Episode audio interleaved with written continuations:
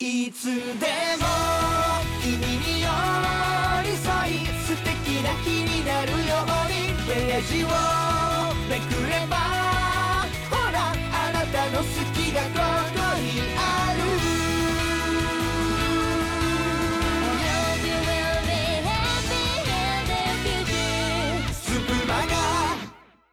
毎日夜7時頃に日替わりでお届けする総合エンターテインメント番組スプマガ。本日は私カルマのレディオストリートをお届けします。よろしくお願いします。えこれを聞きのあなたはふるさと納税をしておりますでしょうか、まあ、ふるさと納税っていうのはねまあ言わずもがななんですけどまあ市町村に寄付することで、まあ、返礼品がもらえて実質2000円の負担で、まあ、所得税と住民税が控除されるっていう仕組みで、まあ、自分の住んでいない市町村にもね、寄付できて、返礼品がもらえるっていうことで、私も結構重宝して、えー毎年限度額ギリギリまでね、あの、寄付をしているんですけど、まあ、今年は、てかまあ、私はですね、私のスタイルとしては、まあ、基本、米ですね。まず米。あの、肉よりもまず米。米を、米をで、米を、あの、1年分確保して、で、余ったお金で、余ったお金っていうか、余った寄付、寄付限度額で、あの、まあ、お肉とか、シャインマスカットとかそういうのをね、あの、いただいてるんですけど、今年は、まあ、牛肉いろいろ頼もうと思って悩んだ結果、近江牛ですね。これをいただいて、あの、今日ね、食べたんですけど、いやもうめちゃくちゃうまかったですね。あの、ステーキ、近江牛のステーキを妻と私と、あとはまあ、あの、ちっちゃいですけど子供に少しだけ分け与えて食べました。ステーキ自体はね、200g のものだったんですけども、なんか年なせいか、200g の霜降りの和牛をね、もう一気に食べることができない、ギリギリできたぐらいなんですけど、もう私はもう霜降り牛を 150g あればね、満足できる体になってしまいました。っていうのをね、実感した日でした。どうですかね。まあ、若い人はね、いくらでも焼肉食べれると思うんですけど、30超えてくると、もうちょっと 200g, 200g で霜降りはきついなと。普段行く食べ放題の焼肉もなかなかね、もう食べ放題とはいかないなと。そんなところですね。結構これ、お得だなって 私は思っちゃったんですけど、まあ、食費もかからないし、安上がりだなと、まあ、ちょっとポジティブに考えつつ、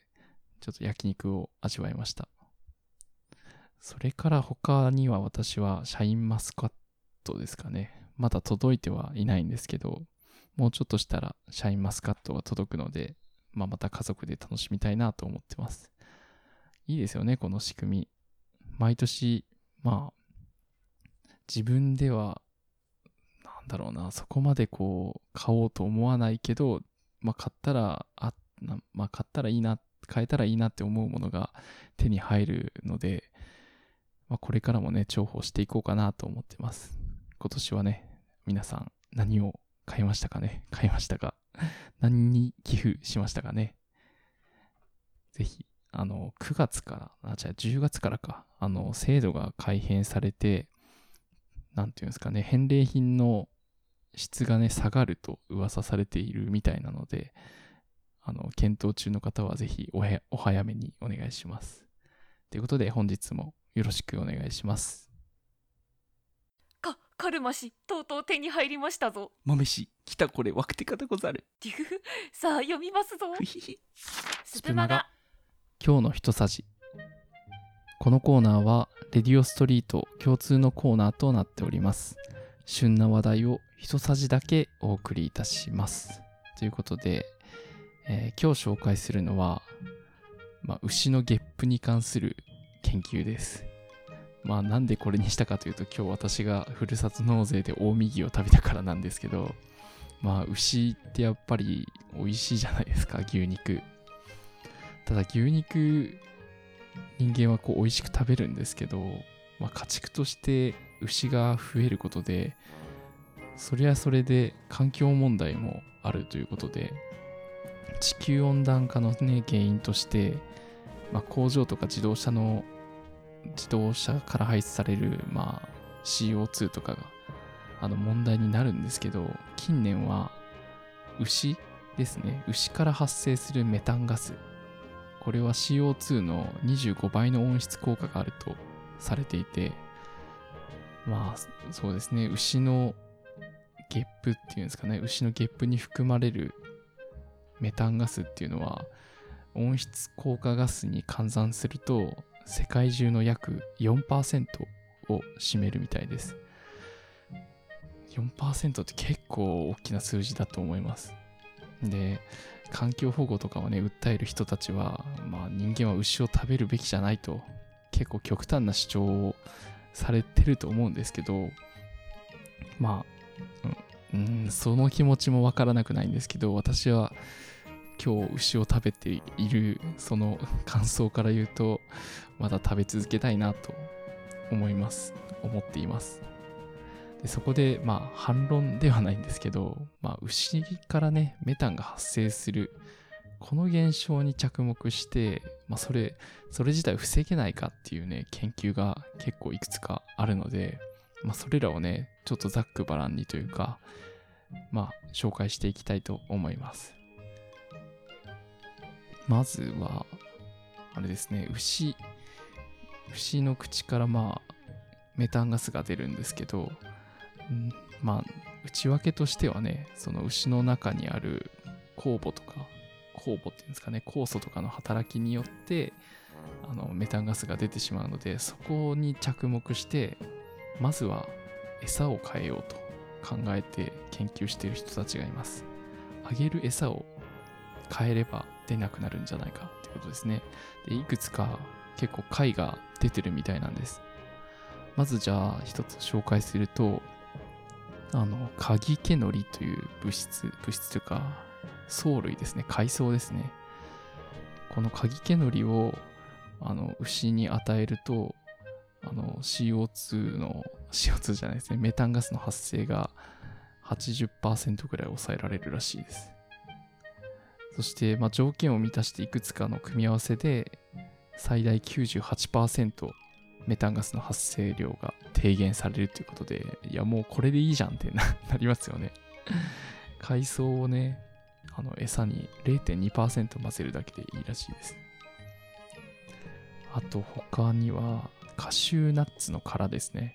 これももうなんか面白くてカシューナッツの殻これに含まれるなんていうんですかね。あの酸にあたるものがメタンその牛のその牛って4つ胃があると思うんですけどその最初の胃ですね。その中に生息するメタンを発生させる細菌をねこれを減少させる効果があるらしいです。なのでまあ元を断つというかメタンガスを発生させる細菌自体を、ま、減らすそんな餌をあげあげるという今日思いつきますよね。まあいろいろ試したんでしょうけど。あとはコーヒーの豆かす。カスとか殻とかねそんなんばっかなんですけど。コーヒーの豆かす。これはちょっと何ていうんですかね。まあ経緯が特殊なんですけど。メニコンってあるじゃないですか。コンタクトレンズの大手。そこと大学との共研で見つかった発見らしくて。まあどうもこのレンズケアですね。コンタクトレンズのケアをするための酵素ですね。まあそのために発見した酵素っていうのがどうも効いているみたいでコーヒーの豆かすをこの酵素を利用して飼料に豚豚じゃなくて牛の飼料にすることで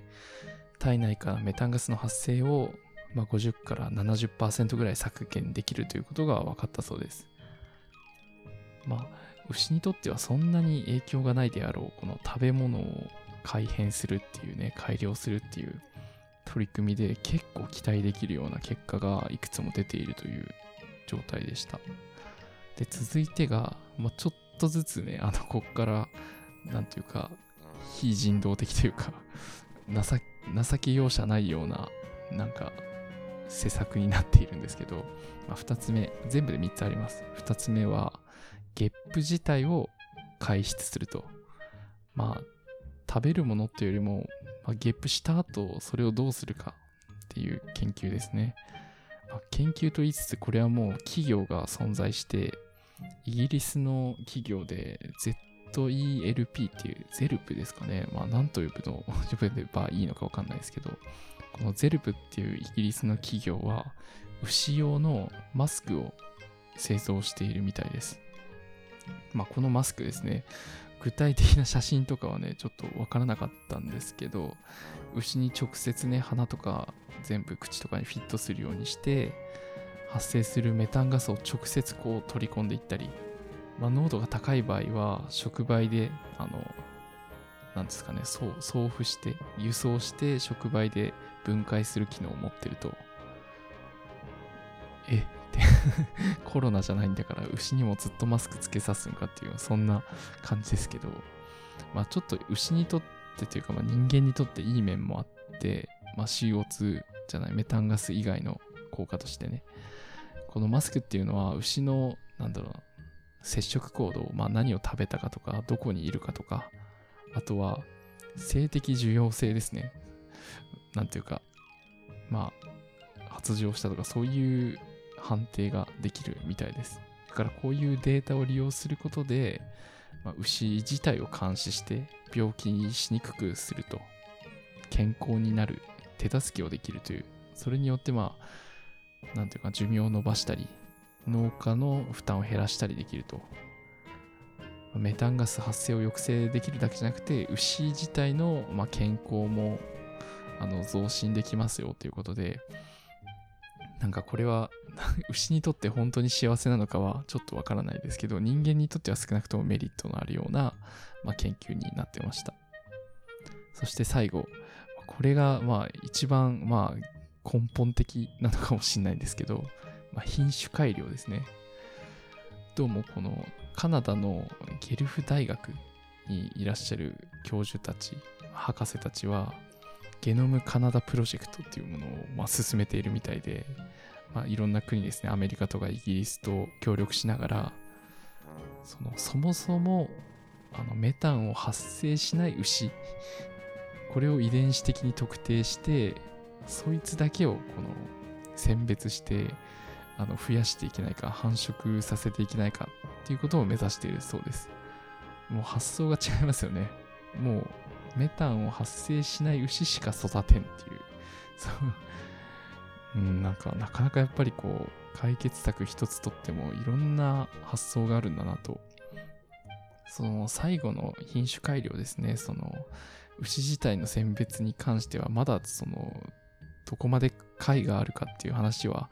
ちょっと見つけられなかったんですけど、まあ、そういう壮大なプロジェクトもあるということで、まあ、後半になるにつれてまあなんだろうな 餌を与えるだけからもう遺伝子的に別の生物にしちゃうみたいな。人間って何そこまで偉いんかみたいなことを考えさせられる研究もあるなと思いながらこれを調べててね思いました。まあこれを聞きのあなたはねまあ牛のゲップと聞いてメタンガス発生地球温暖化と聞いて単にいや牛食べるべきじゃないだろうと思うかもしれないんですけど世の中にはこうやってあらゆる科学の技術を使ってあの解決しようとしている人がいるんだということも知ってほしいですし発想次第でいろんな解決策があるんだなと、まあ、ここにないだけでみんなそんなね牛のことばっかり研究してるわけではないでしょうから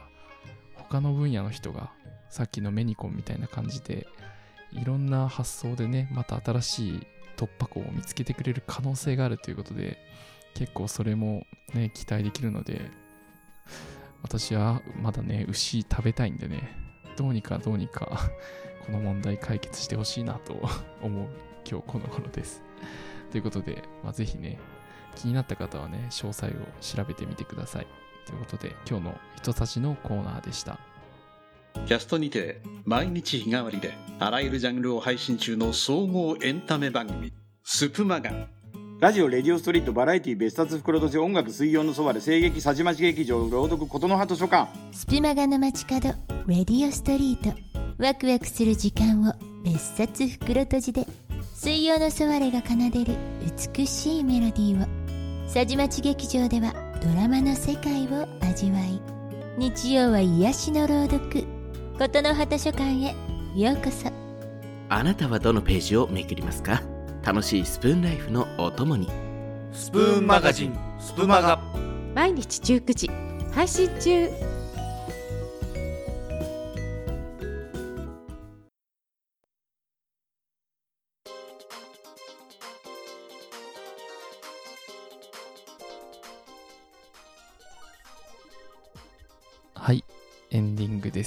かがでしたでしょうか？